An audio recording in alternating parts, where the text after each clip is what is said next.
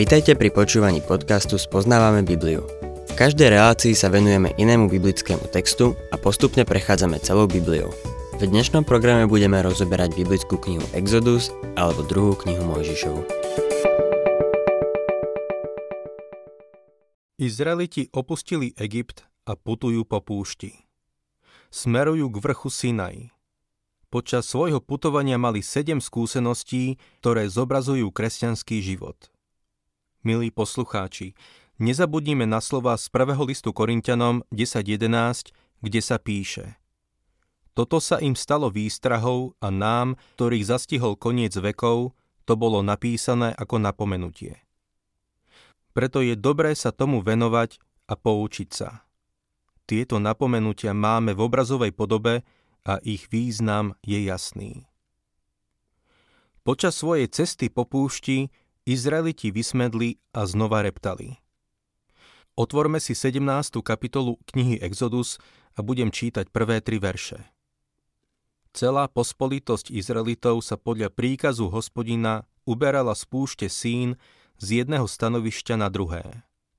Utáborili sa v Refidime, ale ľud nemal pitnú vodu. Ľud sa dostal do sporu s Mojžišom. Naliehal na ňo. Daj nám vodu, chceme piť. Mojžiš im povedal, prečo ma obvinujete? Prečo pokúšate hospodina? Ľud, ktorý trpel smedom, reptal proti Mojžišovi a hovoril, prečo si nás vyviedol z Egypta? Preto, aby si nás, našich synov i stáda, umoril smedom? Izraeliti sa väčšine stiažovali. Len čo niečo potrebujú, hneď sa stiažujú. Boh milostivo vyhovie ich potrebám. Potom sa vyskytne niečo iné a znova začnú nariekať, sťažovať sa a obviňovať. Veľa cirkevných zborov sa nachádza v podobnom duchovnom stave, hoci si nahovárajú, že je všetko v poriadku. Štvrtý verš. Mojžiš volal k hospodinovi o pomoc. Čo mám robiť s týmto ľudom? Veď ma ukameňujú. V tejto situácii bol Mojžiš pravdepodobne pripravený odovzdať svoju úlohu niekomu inému. Pozrime sa, ako sa Boh o Izraelitov postará. 5. verš. Hospodin povedal Mojžišovi, výjdi pred ľud, vezmi so sebou niektorých starších z Izraela, do ruky si vezmi palicu, ktorou si udrel Níl a choď.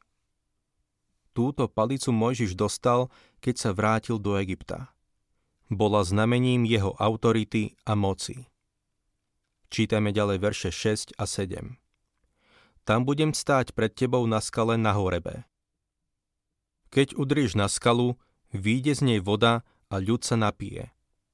Mojžiš to urobil pred očami starších Izraela. To miesto nazval Masa a Meriba, lebo Izraeliti sa tam vadili a pokúšali hospodina, keď pochybovačne hovorili – je medzi nami hospodin alebo nie. Toto je prvá zmienka o skale a vode, ktorá vyšla zo skaly. Čo predstavuje tá skala? Nemusíme o tom špekulovať.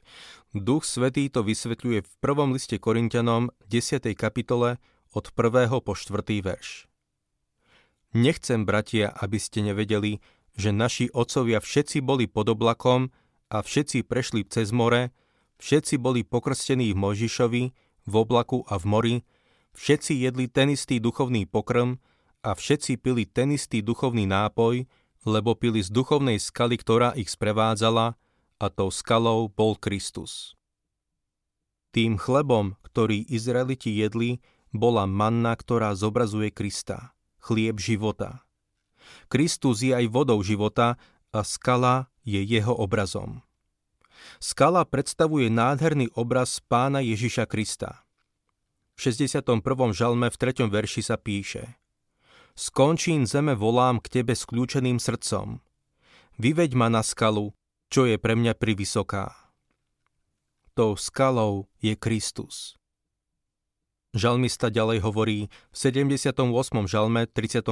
verši. Rozpametúvali sa, že Boh je im skalou, Boh najvyšší je ich vykupiteľ. Peter nám ďalej hovorí. Veď v písme je napísané Hľa, kladiem na Sione kameň uholný, vyvolený, vzácný. Kto verí v Neho, nebude zahanbený. Pre vás, veriacich, je vzácny, ale pre neveriacich je to kameň, ktorý stavitelia zavrhli. Ten sa stal uholným kameňom a kameňom úrazu i skalou pohoršenia. Oni sa oň podkýnajú, lebo sú neposlušní slovu, na to boli aj určení. A nakoniec Apoštol Pavol nám dáva túto radu. Prvý list Korintianom 3.11 Nik totiž nemôže položiť iný základ než ten, ktorý je už položený, a tým je Ježiš Kristus. Aj keď Pán Ježiš ako základ je úžasný obraz, on je ten, na ktorom spočívame a na ktorom je postavená církev. Skala je posledné miesto, kam by sme sa išli napiť. Zo skaly by sme nedostali ani tvrdú vodu. To je ako vytlačiť krv z repy alebo pomarančovú šťavu z kľúčky na dverách. Na skale môžeme obdivovať jej rídzosť a odolnosť. Veľa sa z nej môžeme naučiť.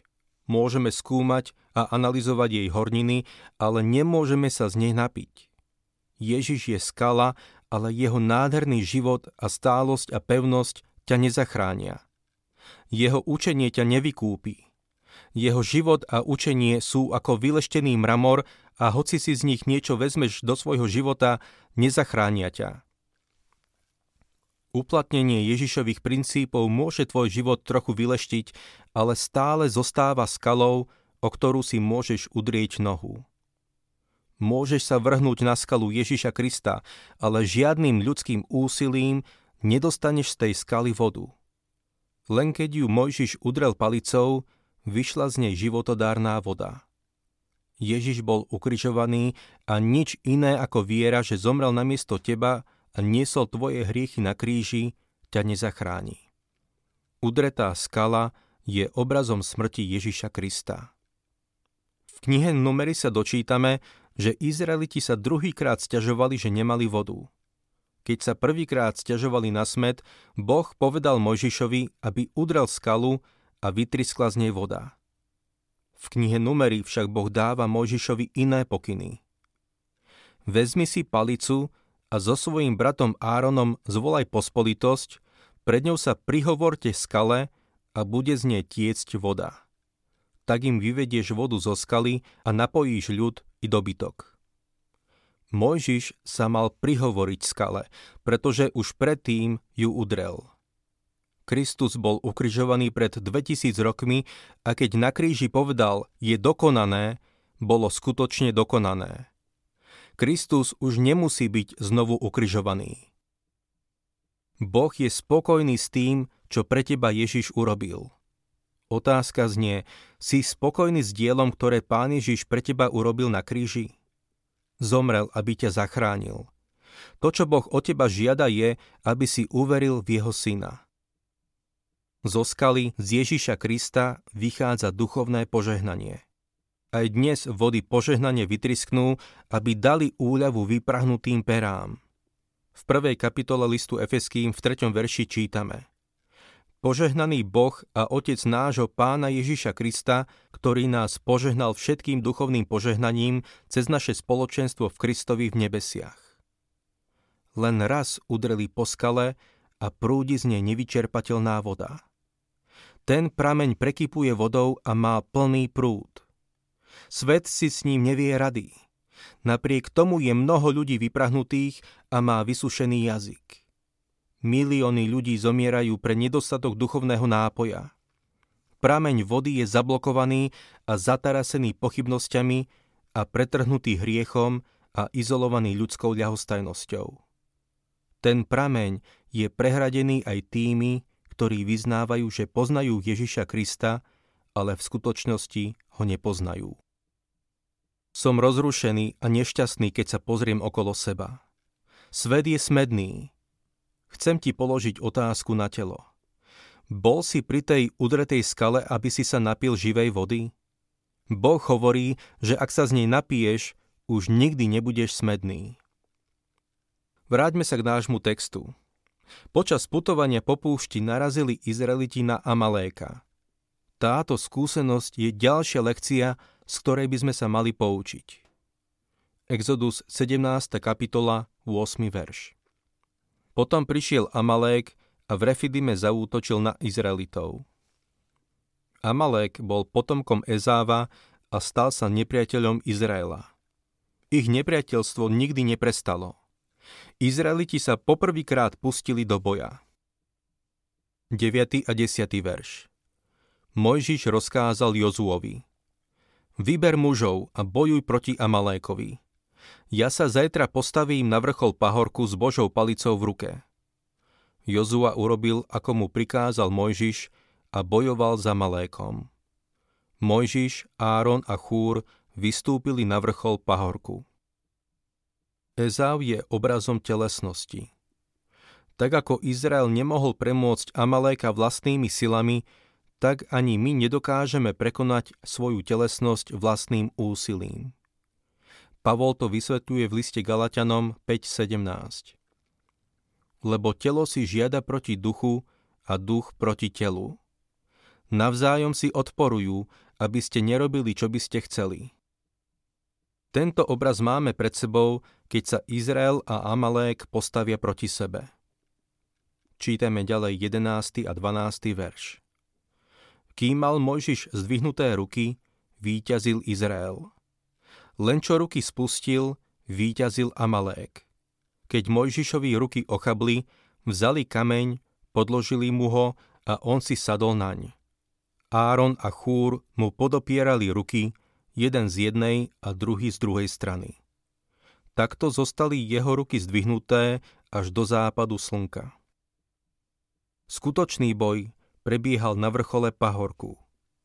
Zápas prebiehal v modlitbe – tento boj Izraeliti nevyhrali vďaka vojenským schopnostiam, veď ešte boli neskúsení a ešte sa nezúčastnili žiadnej vojny.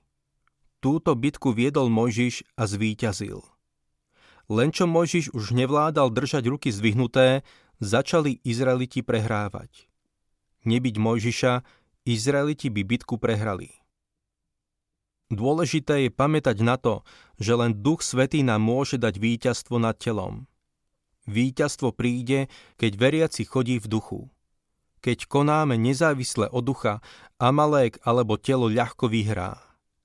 Keď mal Mojžiš ruky zdvihnuté, Izraeliti výťazili. My nikdy nebudeme vedieť poraziť telesnosť. Len duch Boží to môže dosiahnuť. 13. a 14. verš Jozua porazil Amaléka a jeho ľud mečom. Hospodin povedal Mojžišovi – Zapíš to na pamiatku do knihy a oznám Jozuovi, že určite vyhladím aj pamiatku na Amaléka z podnebies. Je čas, aby sme sa zastavili a povedali si niečo o Jozuovi. On je ten, kto nahradí Mojžiša. Vidíme, že ho už na túto pozíciu pripravuje. Je to obyčajný človek, ale Boh ho pripravuje na úlohu, ktorú má pred sebou. Boh prikazuje Mojžišovi, aby Jozuovi oznámil, že Amaléka zničí. Boh zničí telesnosť. Vďaka Bohu za to. Keď pán vezme svoju cirkev do neba, premení ju. Potvrdzujú to aj slová Apoštola Pavla z 1. listu Korintianom 15. kapitoly. Nie všetci zomrieme, ale všetci budeme premenení naraz v tom okamihu na posledný zvuk polnice. Keď zatrúbi, mŕtvi budú vzkriesení neporušiteľní a my budeme premenení. Ak by pán vzal cirkev do neba takú, aká je teraz, bez toho, aby ju premenil, nebo by bolo také isté ako táto stará zem, pretože by sme ho skazili svojou starou prirodzenosťou. Vďaka Bohu za to, že ma jedného dňa zbaví mojej starej prirodzenosti. Tí, ktorí patria Kristovi, budú jedného dňa premenení, aby boli súci na nebo. 15. a 16. verš. Mojžiš postavil oltár a nazval ho Hospodin je moja zástava. Povedal totiž, ruka sa zodvihla proti hospodinovmu trónu. Hospodin bude bojovať proti Amalékovi z pokolenia na pokolenie. Je potrebné pamätať na tri dôležité veci. Poprvé, Boh zničí Amaléka. Inými slovami, Boh zničí starú prirodzenosť. Po druhé, pán nikdy nebude robiť kompromisy so starou prirodzenosťou.